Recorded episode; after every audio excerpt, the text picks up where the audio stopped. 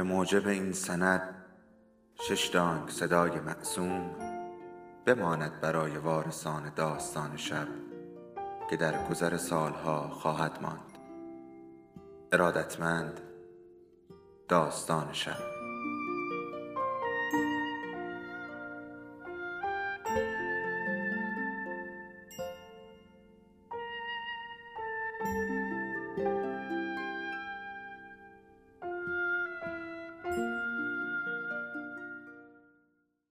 یکی بود یکی نبود.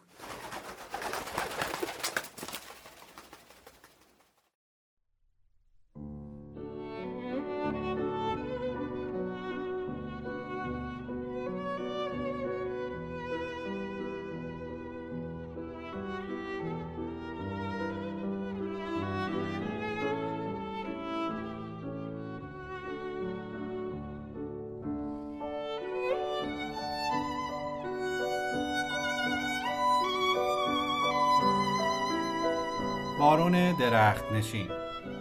ایتالو کالوینو. ترجمه مهدی صحابی. قسمت 19 هم. هیچ چیز به اندازه این گونه خلبازی های شادمانه او ویولتا را خوش نمی آمد و پاداش این شیرین کاری ها را با عشقی طوفانی می‌داد که به همان اندازه گیج کننده بود. با دیدن او که به تاخت می‌رفت و یال سفید اسبش چهره‌اش را میپوشاند همه میفهمیدند که به دیدار بارون می‌رود همان تاخت چابک سوارانه نیز به گونه شور عاشقانه او را بیان می‌کرد. ولی کوزیمون نمی‌توانست او را همراهی کند و با آنکه عشق او به سواری را میستود در نهان به او رشک می‌برد و از او دلگیر می‌شد.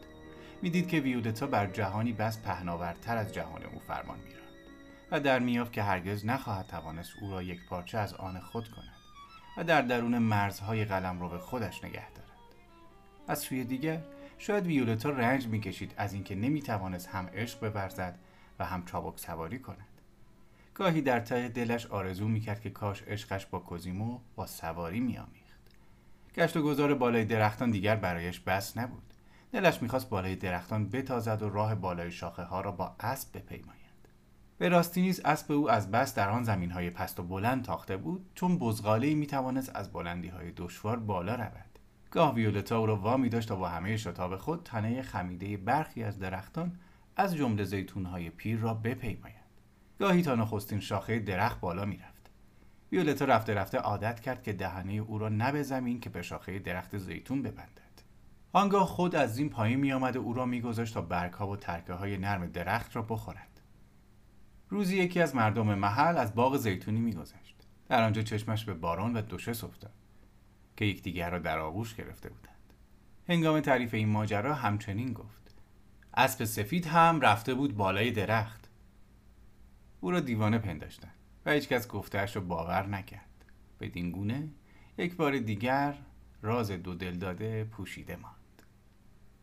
هرچه مردم امبرازا در گذشته درباره ماجراهای عشقی برادرم پرگویی می‌کردند در برابر عشق پرشور او و ویولتا بر فراز درختان بالای سرشان واکنشی خموشانه و احترام آمیز داشتند. انگار رازی در میان بود که به آنان مربوط نمی‌شد. البته از رفتار مارکیز خورده می گرفتن. اما خورده هایشان تنها به جنبه های ظاهری محدود می شد. از جمله اینکه او چنان دیوانوار اسب میتاخت که هر لحظه ممکن بود بیفتد و گردنش بشکند. می‌گفتند خدا می‌داند با این عجله کجا دارد می‌رود. در حالی که خوب می‌دانستند به دیدار کوزیمو میشتابد. یا اینکه خوش داشت مبل و اساسه گوناگونی را با خود به بالای درختان ببرد. زمانه به گونه ای شده بود که همه میپنداشتند آن رفتار شگرف مد تازه است که بزرگان باب کردند از جمله کارهای عجیب و غریبی است که آنان همواره می‌کنند. حالا دیگر همه می‌روند بالای درختها هم زنها و هم مردها. کار دیگری بلد نیستند بکنند. خلاصه اینکه زمانه ای فرا می رسید که آزاد اندیشی بیشتر می‌شد و درویی نیز بیشتر. گاه چندین روز میگذشت. بارون بالای بلوط میدانگاهی دیده نمی‌شد. همه میفهمیدند که ویولتا رفته است. برای سرکشی به املاکش که در گوشه و کنار اروپا پراکنده بود. به سفر می‌رفت و چند ماهی از او خبری نمی‌شد. همیشه هنگامی به سفر می‌رفت که رابطهشان به هم خورده بود و از کوزیمو دل پری داشت. زیرا نمی‌توانست با برداشت ویژه او از مفهوم عشق کنار بیاید. با این همه هیچگاه با آزردگی از هم جدا نمی بیش از آنکه یکدیگر را ترک کنند با هم آشتی می کردند. ولی این شک همیشه برای کوزیمو به جا می ماند که رفتن ویولتا از دلزدگی است زیرا او نمی‌تواند پیش خودش نگه دارد. آیا این بدا معنی نبود که ویولتا رفته رفته از او جدا می‌شد؟ آیا سفر این فرصت رو به او نمی‌داد که بیشتر به رابطهشان بیاندیشد و دیگر برنگردند این فکرها مایه نگرانی کوزیمو می‌شد. میکوشید سرگرمی های گذشته را از سر بگیرد. به شکار و ماهیگیری برود. دوباره به کارهای کشاورزی بپردازد و کتاب بخواند. به میدانگاهی برود و لودگی کند. چنان کند که انگار هرگز جز اینها کار دیگری نکرده بوده است. بدین گونه میکوشید این سرسختی ویژه جوانان را حفظ کند که هرگز نمی‌خواهند بپذیرند که از دیگران تأثیر گرفتند گرچه از نیرو و اعتماد بیخیشتنی که عشق به او داده بود به خود میبالید. اما می‌دید که دیگر به بسیاری چیزها علاقه ندارد. در میافت که بدون ویولتا زندگی برایش مزهی ندارد و هرچه می‌کند نمی‌تواند به چیزی جز ویولتا بیاندیشد. هرچه بیشتر میکوشید به دلبستگی ها و خوشی های ساده و بی پیرایه گذشته دست یابد و حضور شورانگیز ویولتا را فراموش کند جای خالی او را بیشتر حس می‌کرد و آتش انتظارش افروخته تر می‌شد. خلاصه اینکه علا رقم همه آنچه می‌گفت عشقش به ویولتا درست همان گونه بود که ویولتا می‌خواست. همواره حتی از دور پیروزی با او بود و کوزیمو با همه تکاپویی که می‌کرد سرانجام خوشبختی خود را در او می‌دید. مارکیز سرزده برمیگشت. دوباره فصل تازه‌ای از عشق و فراز درختان برپا می‌شد. همراه با عشق حسودی نیز میآمد. کجا رفتی؟ چه کردی? کوزیمو می‌خواست همه چیز را بداند. می‌پرسید اما از شنیدن پاسخ بیم داشت. پاسخهای ویولتا همه گوشه و کنایه بود و با هر کدام از آنها شک کوزیمو بیشتر می‌شد. درست است که این کار را برای آزار او می‌کرد اما همه آن کنایه ها می توانست راست باشد. این بود که کوزیمو گیج و درمانده می شد گاهی حسودی خود را پنهان می کرد گاهی دیگر آن را با همه تندی و سختیش آشکار می ساخت واکنش ویولتا همواره گوناگون و غافلگیر کننده بود. گاهی چنین می نمود که بیشتر از هر زمانی به کوزیمو دلبسته است. گاهی دیگر چنان بود که او را از بازیافتن شور گذشته ها دل سرد می کرد. برای ما مردم امبرزا که از پایتختهای اروپا دور بودیم و از آنچه که آنجا گفته می‌شد خبر نداشتیم روشن نبود که مارکیز در سفرهای خود به راستی چه می‌کند. اما در همان زمانها من برای دومین بار به خاطر برخی کارها به پاریس رفتم. کارم به خرید و فروش لیمو مرتبط می‌شد. در آن زمان بسیاری از بزرگان به داد و ستد رو آورده بودند و خود من نیز از نخستین کسان بودم. شبی در یکی از معروفترین سالن‌های پاریس ویولتا را دیدم که خود را به گونه خیره کننده آراسته بود و لباس بسیار برازنده ای به تن داشت. با این همه در جا او را شناختم و از دیدنش شگفت زده شدم.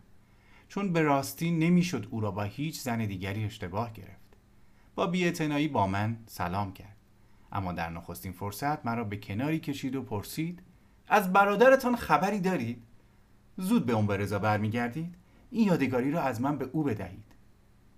بیان که منتظر پاسخ من بماند دستمانی را از سینهش بیرون کشید و در دست من گذاشت و دوباره به خیلی ستایشگرانی پیوست که همواره دنبالش بودند.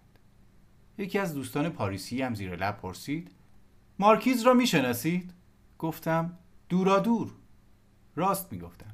ویولتا انگامی که در رضا بود با بزرگان محلی رفت آمد نداشت. گویی همنشینی با کوزیمو او را نیز وحشی می‌کرد. دوستم گفت کمتر دیده شده. زنی اینقدر زیبا و اینقدر هوسباز باشد.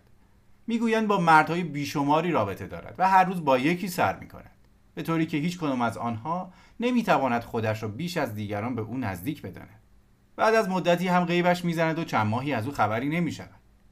می‌گویند به سومه ای می‌رود و برای جبران گناهانش گوشه نشینی می‌کند. به زحمت توانستم جلوی خنده ام را بگیرم. چه می‌دیدم؟ در حالی که مارکیز بالای درختان عمر خوش میگذرد پاریسی ها میپنداشتند که او به توبه دیرنشین شده است.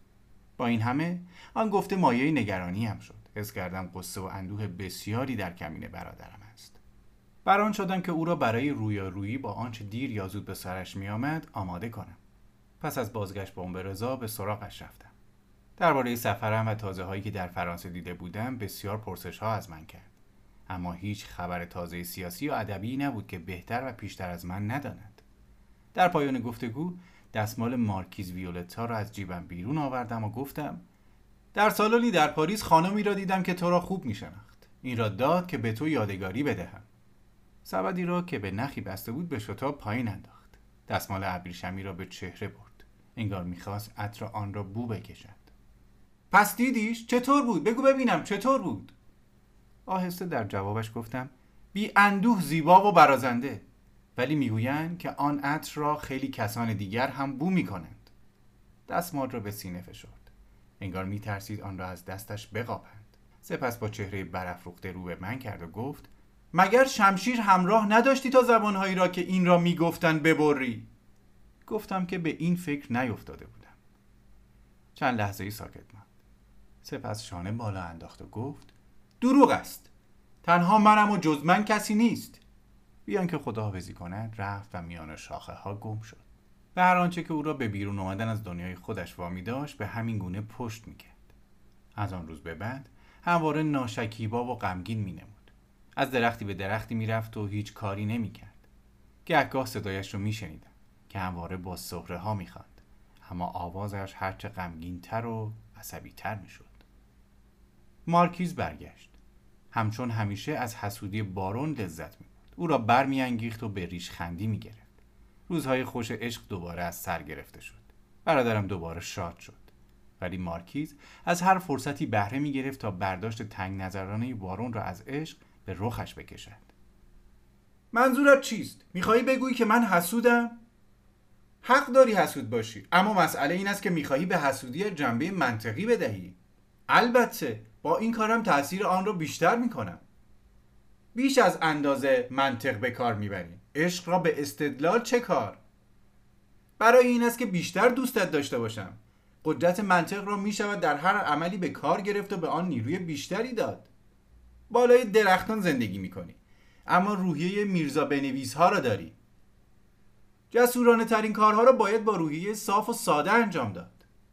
آنقدر از این گونه جمله های دهان پرکن می‌گفت که ویولتا از دستش میگریخت. آنگاه سرگشته و دیوانه او را دنبال می‌کرد. در همون روزها یک ناو جنگی انگلیسی در بندرگاه ما لنگر انداخت. دریا سالار آن میهمانی به افتخار بزرگان اون برسا و افسران کشتی هایی که در بندر پهلو گرفته بودند برپا کرد. مارکیز نیز به آن میهمانی رفت. و بدبختی های تازه‌ای برای کوزیما آغاز شد. دو افسر دلباخته مارکیز شدند و پیاپی به خشکی می آمدند و گرد ویولتا میپلیکیدند تا دل او را به دست آورند. هر دو درجه ناوبانی داشتند و یکی در کشتی انگلیسی و دیگری در ناوگان ناپل خدمت می‌کرد. دو اسب کرایه کرده بودند و پیاپی به خانه مارکیز سر می‌زدند. هر بار که یکدیگر را می‌دیدند افسر ناپلی چنان خشم قره می‌رفت که انگار می‌خواست آن دیگری را تکه تکه کند و افسر انگلیسی از لای پلکای نیمه بستش نگاهی به آختگی نوک شمشیر به او میانداخت ویولتا چه می‌کرد سراسر صبح را در خانه میماند و کنار پنجره می نشست.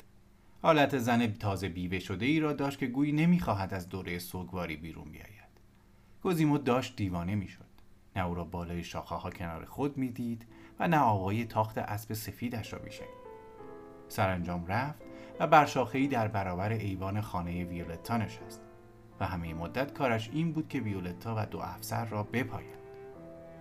در این فکر بود که نیرنگی بزند تا دو رقیب هرچه زودتر به کشتی های خود برگردند اما با دیدن اینکه ویولتا به هر دو آنها به یک اندازه روی خوش نشان می‌داد امیدوار شد که شاید می‌خواهد هر دو آنها را و نیز خود او را به بازی بگیرد با این همه همچنان آنان را زیر نظر داشت تا با دیدن نخستین نشانه گرایش ویولتا به یکی از دو افسر دست به کار شود. روزی از روزها افسر انگلیسی از راه رسید. ویولتا کنار پنجره بود. به هم لبخند زدند. مارکیز کاغذی را پایین انداخت. افسر آن را در هوا گرفت خواند سرخ شد و سر خم کرد و به اسب خود مهمیزی زد و رفت. با هم قرار گذاشته بودند. پس به افسر انگلیسی بیشتر گرایش داشت. کوزیمو با خود پیمان بست که نگذارد افسر آن روز را آسوده به شب برساند. سپس افسر ناپلی آمد. ویولتا باز کاغذی را پایین انداخت. افسر آن را خواند و به لب برد و بوسید. پس خود را برنده می‌دانست؟ آن دیگری چه می‌شد؟ کوزیمو باید با کدام یک از آن دو در میافتد؟ بیشک ویولتا تنها با یکی از آنان قرار گذاشته بود و همان گونه که عادت داشت دیگری را به بازی گرفته بود. یا شاید می‌خواست هر دوشان را به بازی بگیرد کوزیمو حس می‌زد که جای قرارشان ساختمان کلاهفرنگی دورافتاده ته باغ باشد ویولتا تازه بازسازیش کرده و در آن اساسه گذاشته بود. خود همان ساختمان مایه رشک کوزیمو بود. دیگر آن زمان گذشته بود که ویولتا بالای شاخه ها را با مبل و پرده میآراست. اکنون به جاهایی میپرداخت که پای کوزیمو نمی‌توانست به آن برسد. برادرم با خود گفت آنجا را زیر نظر می‌گیرم. اگر با یکی از افسرها قرار گذاشته باشد جز آنجا جای دیگری نمی‌تواند باشد. رفت و در میان شاخ و برگ پرپشت یک شاه بلوط هندی جا گرفت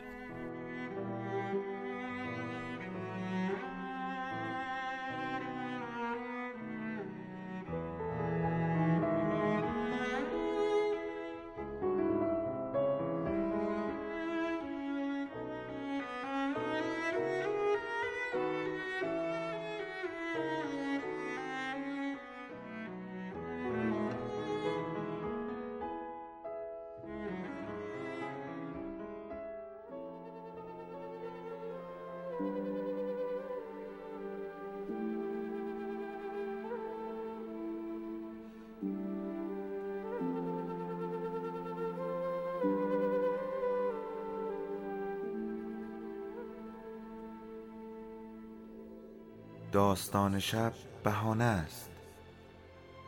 برای با هم بودن دور هم نشستن شنیده شدن.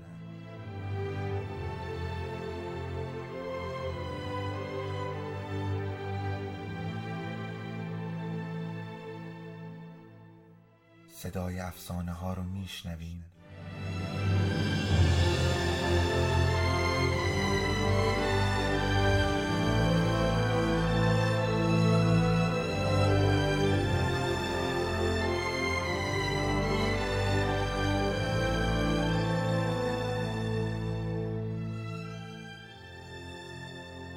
شبتون بخیر.